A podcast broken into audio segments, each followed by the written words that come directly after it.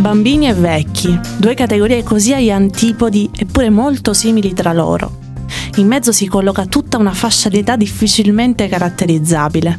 L'adolescenza, la fase dello sviluppo, la maturità per pochi, l'immaturità per molti, la crisi di mezza età, la menopausa, L'apice della vita il culmine, due età così cruciali nell'esistenza di ogni essere umano, l'incoscienza della giovinezza accompagnata alla consapevolezza della vecchiaia.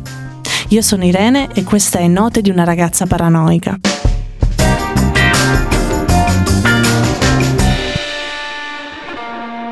Le fasi dell'esistenza umana sono distinguibili in tre categorie.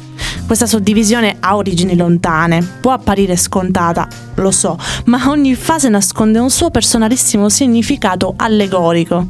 La fanciullezza, la gioventù e la vecchiaia.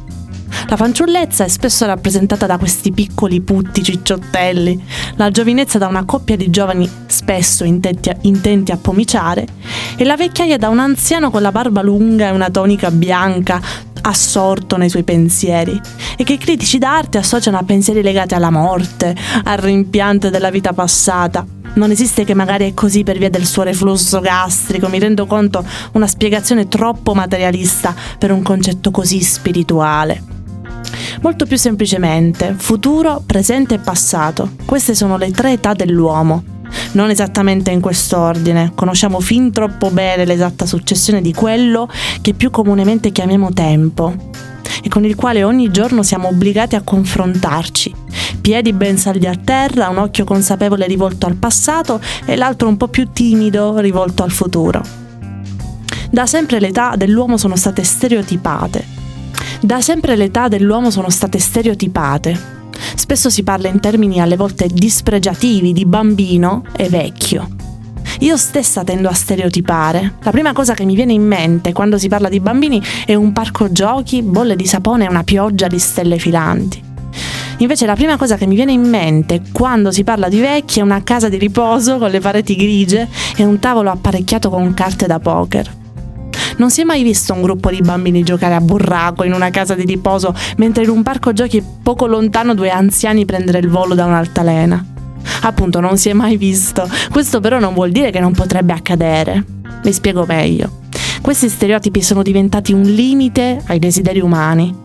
Ora, non dico che un bambino di 4 anni possa giocare perfettamente una partita di burraco, a meno che non sia un prodigio e giapponese ma non è giusto dubitare delle capacità acrobatiche di un anziano di 80 anni.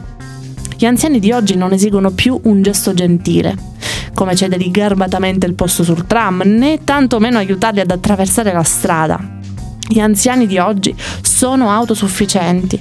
E come una volta mi disse un signore ormai non più tanto giovane, signorina, se si è alzata per me si risiede immediatamente, me la sento ancora perfettamente. A questo è poi seguito uno spogliarello da parte del vecchio Marpione, si intende. Voleva mostrarmi che nonostante le ferite di guerra sul petto poteva ancora sostare in piedi alla fermata del tram. In quel momento non ho potuto che scusarmi. Non dubiterò mai più della salute fisica di un anziano.